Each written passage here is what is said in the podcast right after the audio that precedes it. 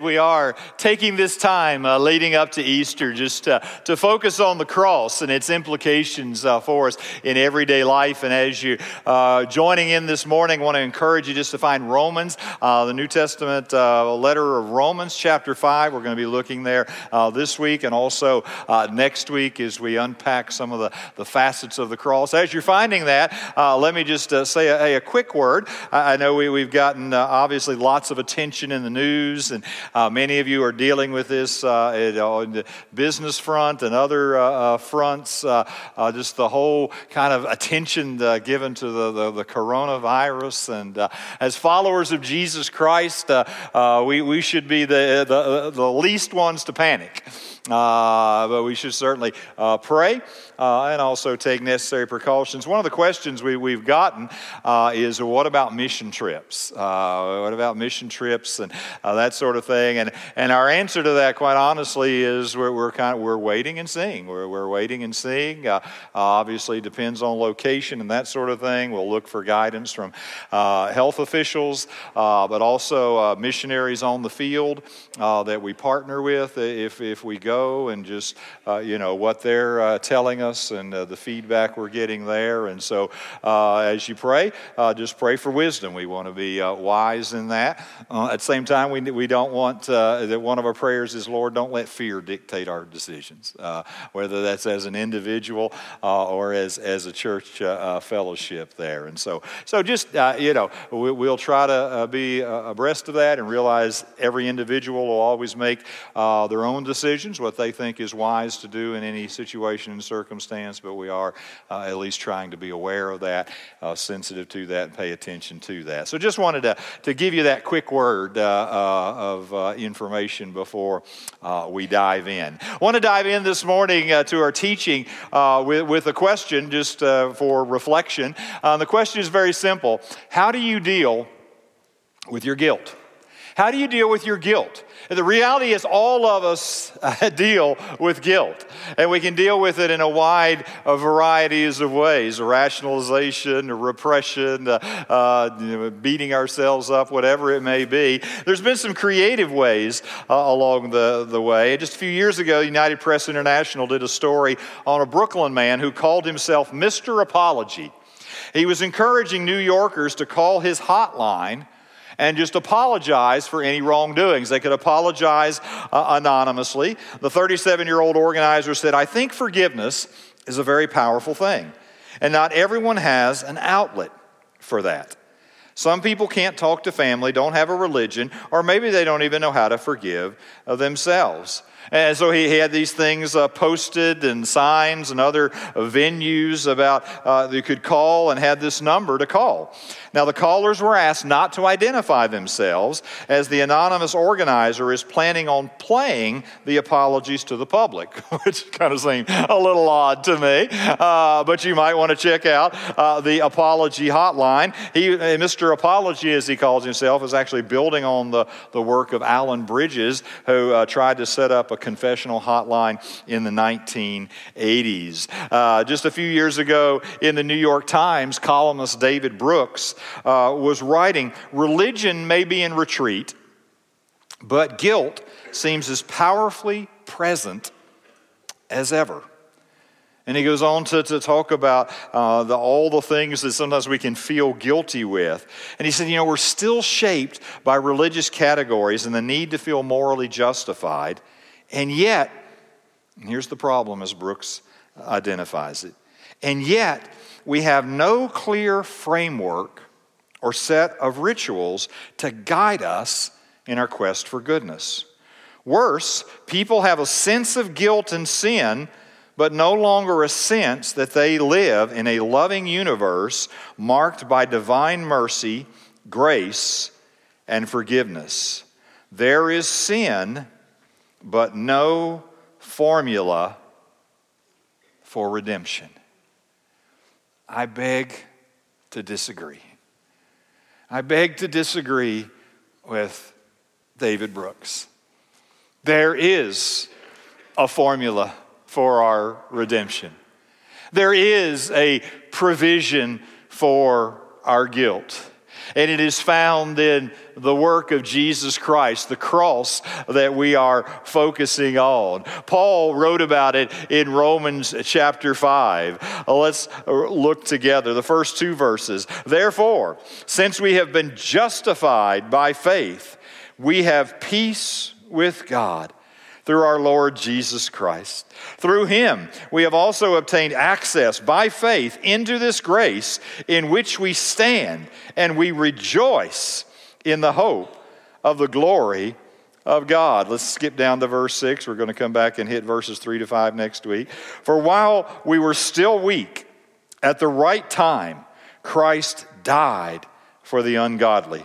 For one will scarcely die for a righteous person, though perhaps for a good person one would dare even to die. But God shows his love for us in that while we were still sinners, Christ died for us. Since therefore we have now been justified by his blood, much more shall we be saved by him from the wrath of God. For if while we were enemies we were reconciled to God by the death of his Son, much more, now that we are reconciled, shall we be saved by his life. More than that, we also rejoice in God through our Lord Jesus Christ, through whom we have now received reconciliation. The gospel suggests that there is another way to deal with our guilt. And I want us to look at that this morning. I want us to talk about the feelings of guilt. I want us to talk about the way that God deals with our guilt, and then talk about how we can personally experience the healing of our guilt. Let's start by talking about the feelings of guilt, the feelings that we all uh, wrestle with along the way. When we use the word guilt, uh, particularly in our culture, it tends to have one of two common meanings. The first is the state of having done a wrong. This is kind of the, the, state. This is, I am wrong. I am uh, living in this. I am standing in this state. I have done something wrong. I have guilt. I am guilty because of what I have done. So there is this kind of objective fact, if you will, that I am guilty, the state of having done something wrong. But we also talk about guilt as a feeling. It's a painful feeling of self reproach resulting from the belief that we have done something wrong. So sometimes when we talk about guilt, we're talking about uh, our state of being, that we have actually done something wrong. We are guilty. But sometimes we use the word guilt primarily to reference feelings, our feelings of self reproach, or sometimes we'll connect shame with it or whatever else along the way. It results from a belief that we have done something wrong. Now, here's the challenge the challenge is you can feel guilty without actually being guilty. You can feel guilty, have these feelings of self reproach without actually having done something wrong. And maybe you know people in your life that they specialize in making you feel guilty, right? Uh, not because you've actually done something wrong, but maybe because you haven't lived up to their expectations or, or whatever else it might be. And so we can feel guilty without actually being guilty. But there's also the flip challenge. And that is that we can actually be guilty, we can be in a state of guilt without feeling guilty. And we, we can see that in perhaps in our own lives. We can certainly see that in our culture that, uh, that maybe we are guilty. We have done something wrong, but we don't have these feelings of self reproach. We don't have feelings of guilt associated with our guilt. And in order to understand that, it may help to, to think about the ways that the Bible talks about our, our conscience and three types of conscience for the sake of kind of simplicity of getting our handle on this. The first type is a weak or an immature conscience. A weak or an immature conscience. And an example of that is in 1 Corinthians 8, where Paul is writing to some folks that uh, they, they, were, they were very sensitive. They felt very, very guilty because of their background if they ate any meat that had been offered to an idol. Now, Paul said that there's nothing actually wrong with that because I mean the idol's not real, But he said, for those of you who know that, be sensitive to those others. And look how he describes their conscience. However, not all possess this knowledge that this is not a real idol, is not a real issue. But some, through former association with idols, eat food as really offered to an idol. And their conscience, being weak, is defiled. That they were feeling guilty about something. Their conscience was making them feel guilty, although Paul said technically they really weren't in a state of guilt. And so sometimes we operate with a weak or an immature conscience, and, and our upbringing and a whole lot of other things can factor into that along the way. On perhaps the other end of the spectrum is what we might call a seared conscience. A seared conscience. In 1 Timothy, Paul is writing to Timothy about how to do life, particularly in the context of the body of Christ. And he talks about particularly those who have departed from the faith. And part of what he describes them is, is what they do because of their conscience. He says, through the insincerity of liars whose consciences are seared. Kind of that picture of this, you know, burnt, hardened, seared, who forbid marriage and require abstinence from foods that God created to be received with thanksgiving by those who believe and know the truth. What's characteristic of a seared conscience? A seared conf- conscience sometimes will call good things bad and will call bad things good, right? Things that, that should create guilt, they say no guilt. Their conscience is seared toward that. Uh, on the other hand, there are things that they say you should feel guilt over this, even though there is nothing absolutely wrong with it. It is a seared conscience. It is not in tune with, it is not attuned to God. They do not traffic in the truth, to know and believe the truth. And so they operate out of a seared conscience. We, we, we live in a culture that I think you could argue there's a lot of seared consciousness. We celebrate things that we ought to turn from. And we heap sometimes guilt upon things that are actually truth. A seared conscience.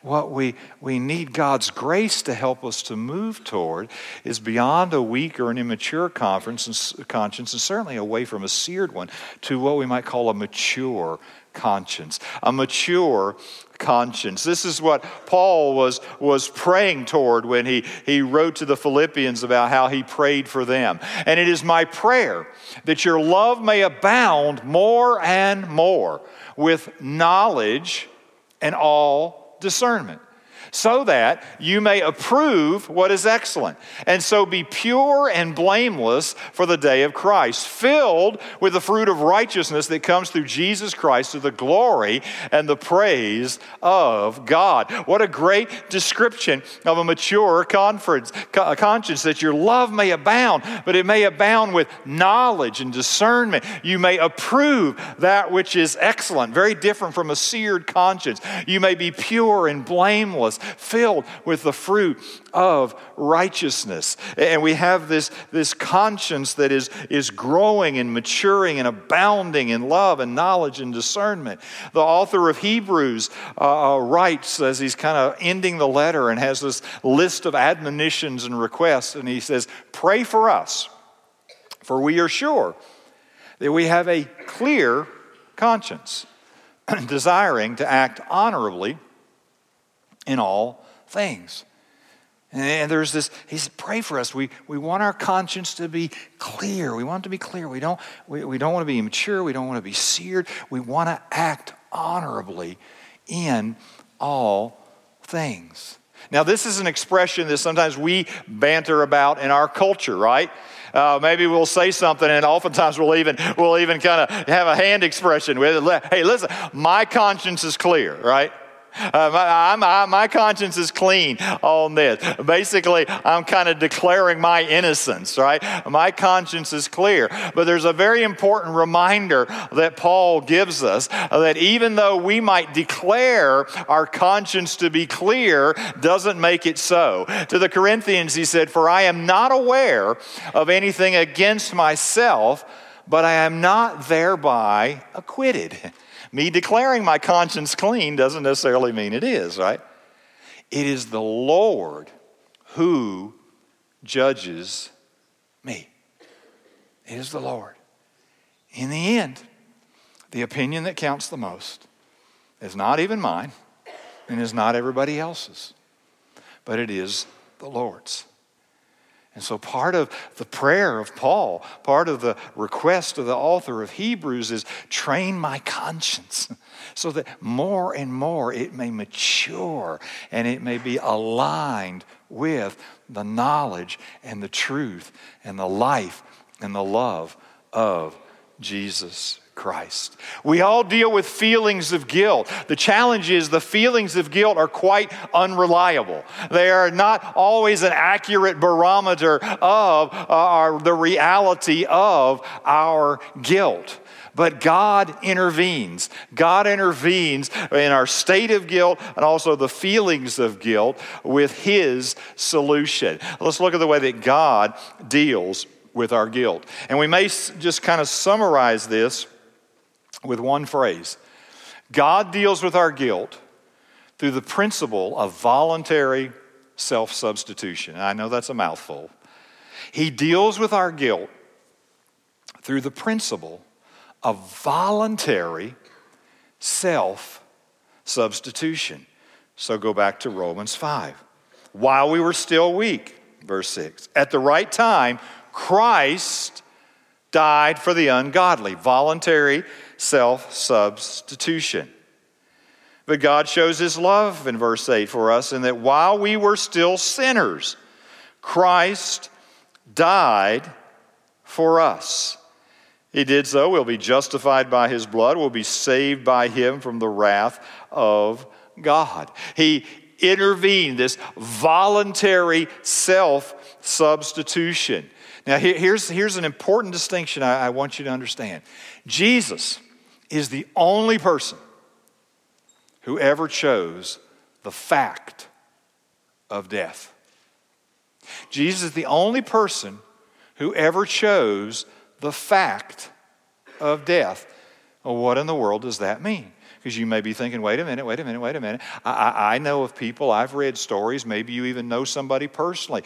Uh, they, they engaged in a very heroic act. They, they, uh, in, in, a, in a military setting, the person that threw their body on the grenade to, to, to save the lives of others, or someone who entered into a dangerous situation, perhaps shoved somebody out of the way of a moving vehicle, but it cost them their own life. And, and, Paul even kind of makes reference to that. For one will scarcely die for a righteous person, though perhaps for a good person, one would dare even to die. Uh, and now, please hear me on this, and I'm not in any, any don't, don't write me a letter, don't send me an email. I am not in any way trying to diminish any of those heroic acts. I mean, let us celebrate them for what they are. But I do want to make sure we understand a distinction. If you and I, over the next seven days, had something happening in a split second and we had to make a decision and we shoved somebody out of the way and their life was spared, but I, you or I got crushed by the moving vehicle. We did not choose the fact of death, we chose the timing of death but not the fact. You see, we were going to die whether we got hit by that vehicle this week or not, right? The fact is, we were going to die. Our action may have impacted the timing of it, and that action did not prevent them from eventually dying. It may have prolonged their life. but it did not change the fact of death. I said, Jeff, why are you telling me this? Because Jesus, we need to understand what Jesus did. He not only chose the moment of death according to the predetermined plan of God, but he was the only one who chose the fact of death. He did not have to die ever. He did not have to experience it at all. But through voluntary self substitution, he chose not only the timing of that death, the moment of that death, but the very fact of death. That's why Paul would, would write in Corinthians, for our sake. He made him to be sin, who knew no sin, the one who did not have to ever die, so that in him we might become the righteousness of God that he voluntarily self substituted. It, it, wasn't forced upon him. He chose, even before the foundation of the world, to step in not only to that moment, but to the very fact of death. He chose to step in as our substitute so they could offer to us what only he could provide forgiveness, uh, cleansing from our guilt, reconciliation with God. I so appreciate the words of John John Stott on this. John Stott writes For the essence of sin is man substituting himself for God. Go back to the Garden of Eden. You will be like God. I want to run my universe. I want to do what I want to do when I want to do it. Substituting himself for God. While the essence of salvation is God substituting himself for man. Man asserts himself against God and puts himself where only God deserves to be. God sacrifices himself for man and puts himself where only man deserves to be. That's the gospel. That's the gospel. How did God provide for our guilt? By voluntary self substitution. You see, genuine guilt. I'm not talking about just the feelings. Genuine guilt, this state of guilt, genuine guilt is an objective fact. It is an objective fact that had to be dealt with through an objective act. It was, it was a fact that just could not be ignored, that could not be just brushed aside and say it's no big deal, it doesn't matter. It was an objective act before a holy, righteous God, and it had to be dealt with through an objective act. And that objective act was the voluntary self substitution of Jesus Christ on our behalf. While we were yet sinners, rebelling against him, rejecting his love, rebelling against his holiness. While we were yet sinners, Christ died for us. That's God's way of dealing with the objective fact of our guilt. So, how does that become operative in my life? How do I experience the healing of my guilt? The only way to deal with it now and for all eternity is through the provision of Jesus Christ. It begins with a recognition to realize that you and I are a sinner, to realize that I am a sinner, that I have personally, uh, I, I, inherited this nature, but personally I have chosen uh, to rebel against God's love and God's holiness. Paul sums it up succinctly in Romans 3.23. For all, religious, irreligious, every tribe, every tongue, every nation, every nationality, all have sinned and fall short of the glory of God. That's my story. That's your story. That's the story of the best person you know and the worst person that you know. We have all rebelled. We have all sinned. We have all substituted ourselves for God somewhere along the way. We have fallen short of God's design, God's love, God's holiness. And because of that, I stand guilty. I stand guilty before a holy God, and the just sentence is, a, is the, for the wrath of God to be poured out upon me, for me to be separated uh, from the forgiveness and the relationship and the healing that only God can bring now and for all eternity. I realize that I am a sinner, and then out of that I repent.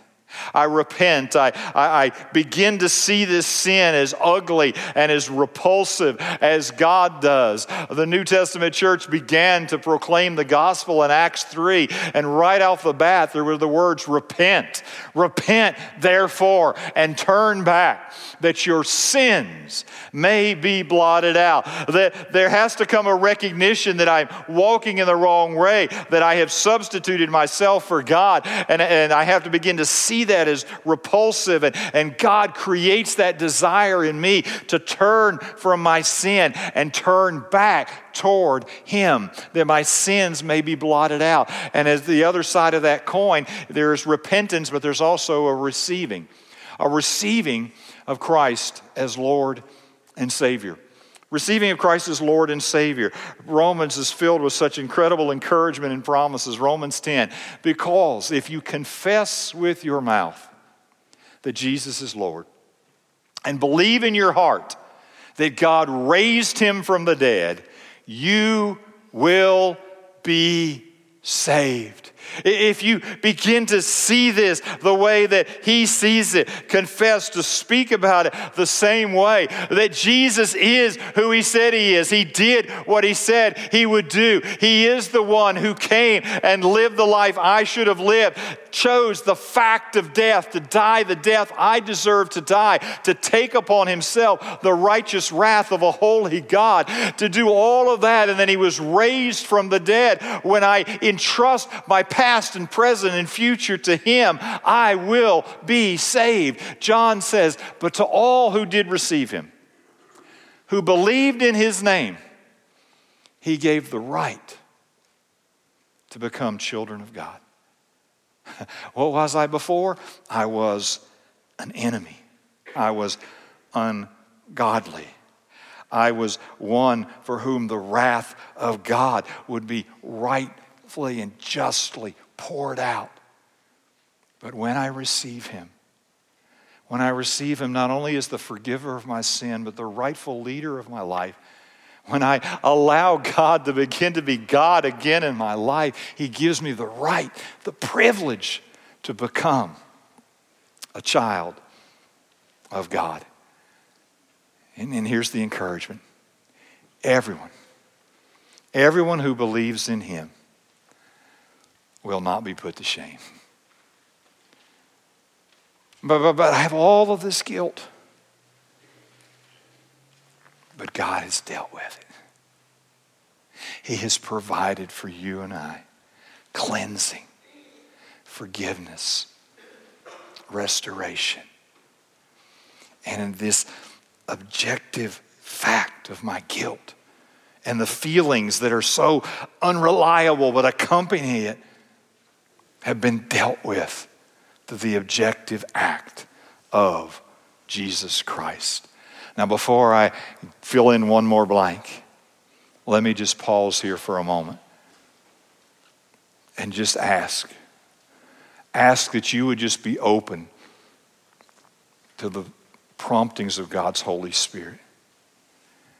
And I want to ask you today, not about a past memory, not, not about a religious experience, but about the present posture of your life.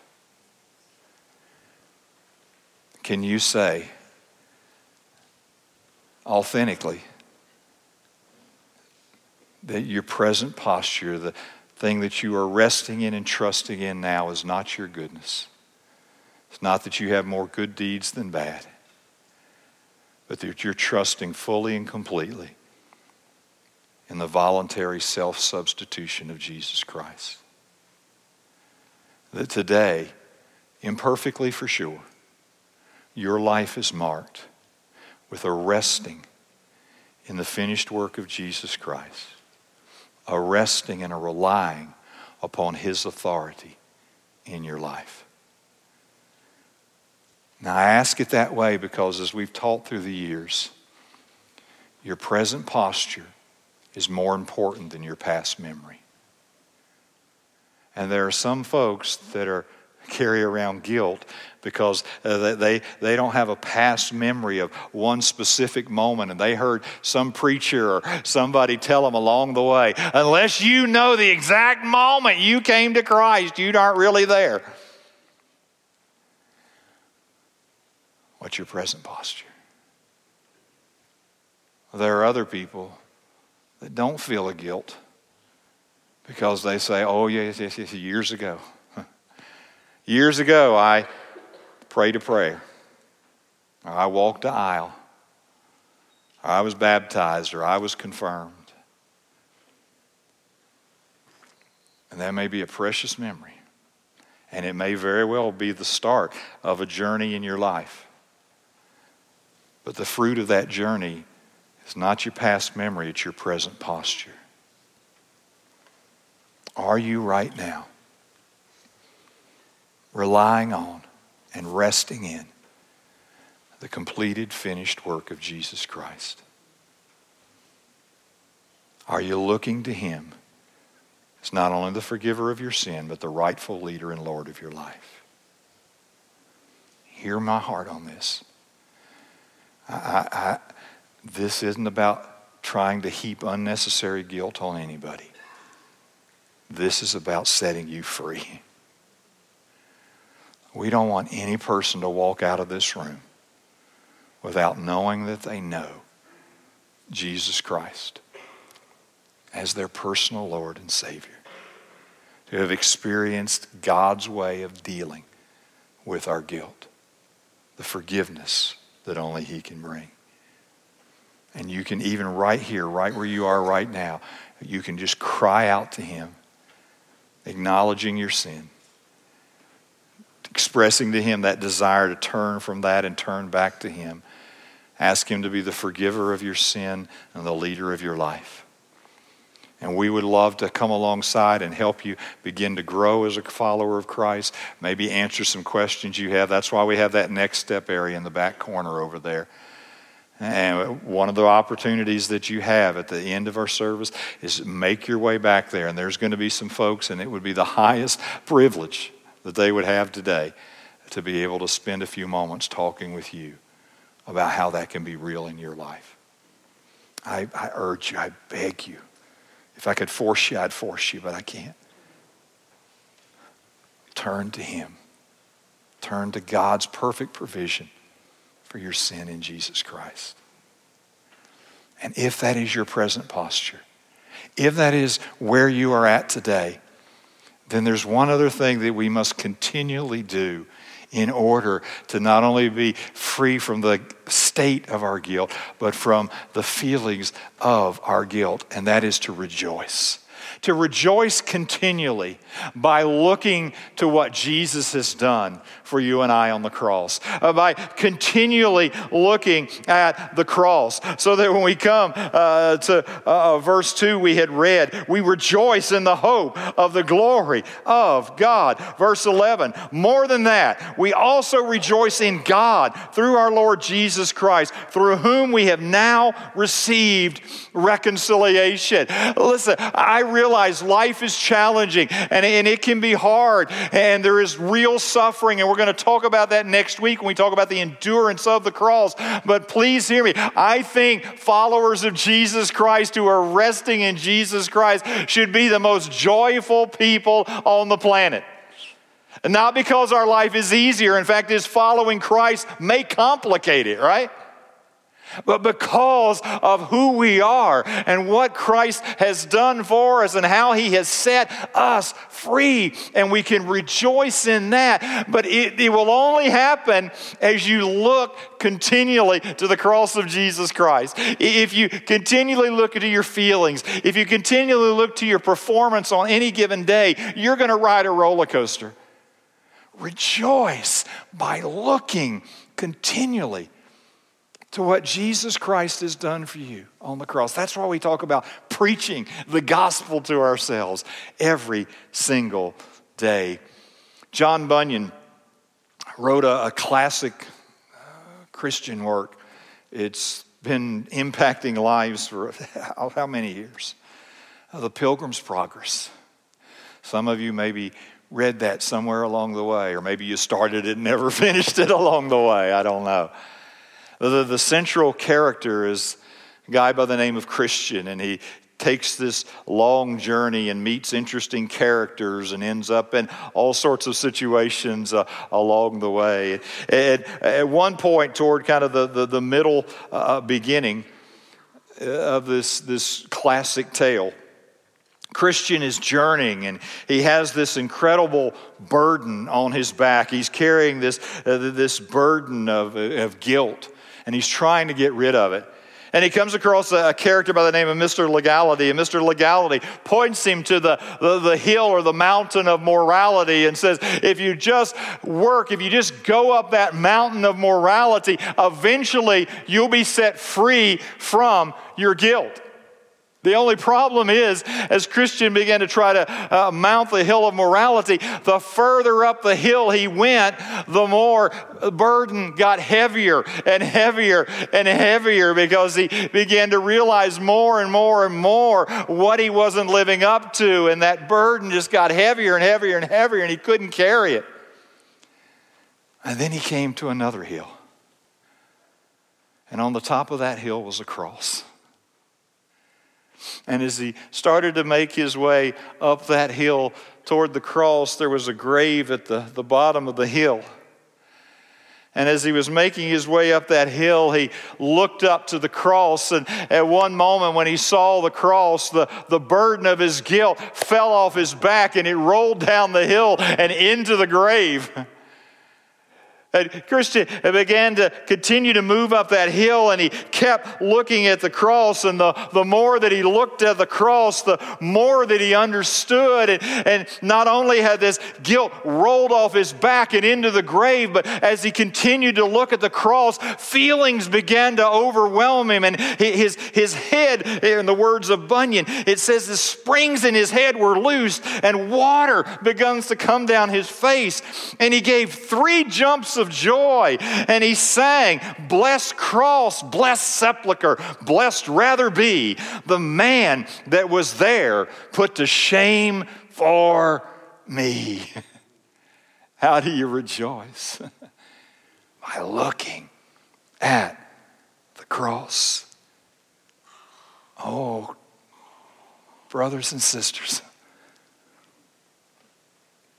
till you're leaping for joy until it, it touches not only the intellect of your mind, but the emotions of your heart. Look to the cross. Because in the cross, you find healing, not just for the state of your guilt, but also for the feelings of your guilt. And as you keep looking like Christian did, there may come that day when, my goodness, even a Baptist will shout and, and, tears and joy, and they might even jump three times and dance about. Blessed cross, blessed sepulchre, blessed rather be the man that was there put to shame for me. That's the power of the cross. Never, never stop looking to the cross. Let's pray to Him together. Oh, Father, how we marvel at what you have done for us while we were yet enemies, while we walked in ignorance of you, in opposition to you, while we walked with disregard for you. Jesus Christ voluntarily self substituted for us. And so, Father, today I pray, I pray, Lord, for those that in this room, that this is the moment. This is the moment when a new life begins. A moment when they move from trusting in self to trusting in you. A moment when you create in them a new heart, a new life, as they turn from sin and turn towards you.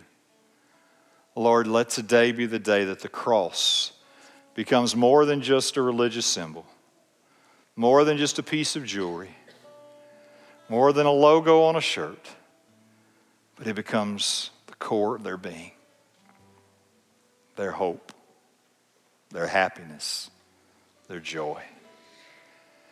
And Father, I pray for those in this room right now that name the name of Jesus Christ. Father, would you teach us to walk in joy? Not an artificial joy that we pump up, but a joy that flows from fixing our eyes on the cross of Jesus Christ. Father, let more and more and more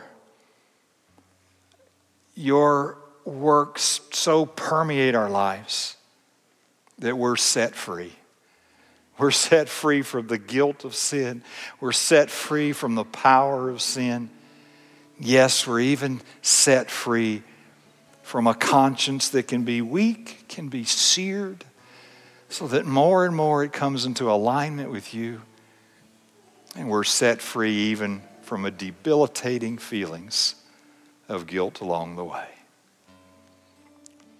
And I'm just going to invite you to be still for these last few moments.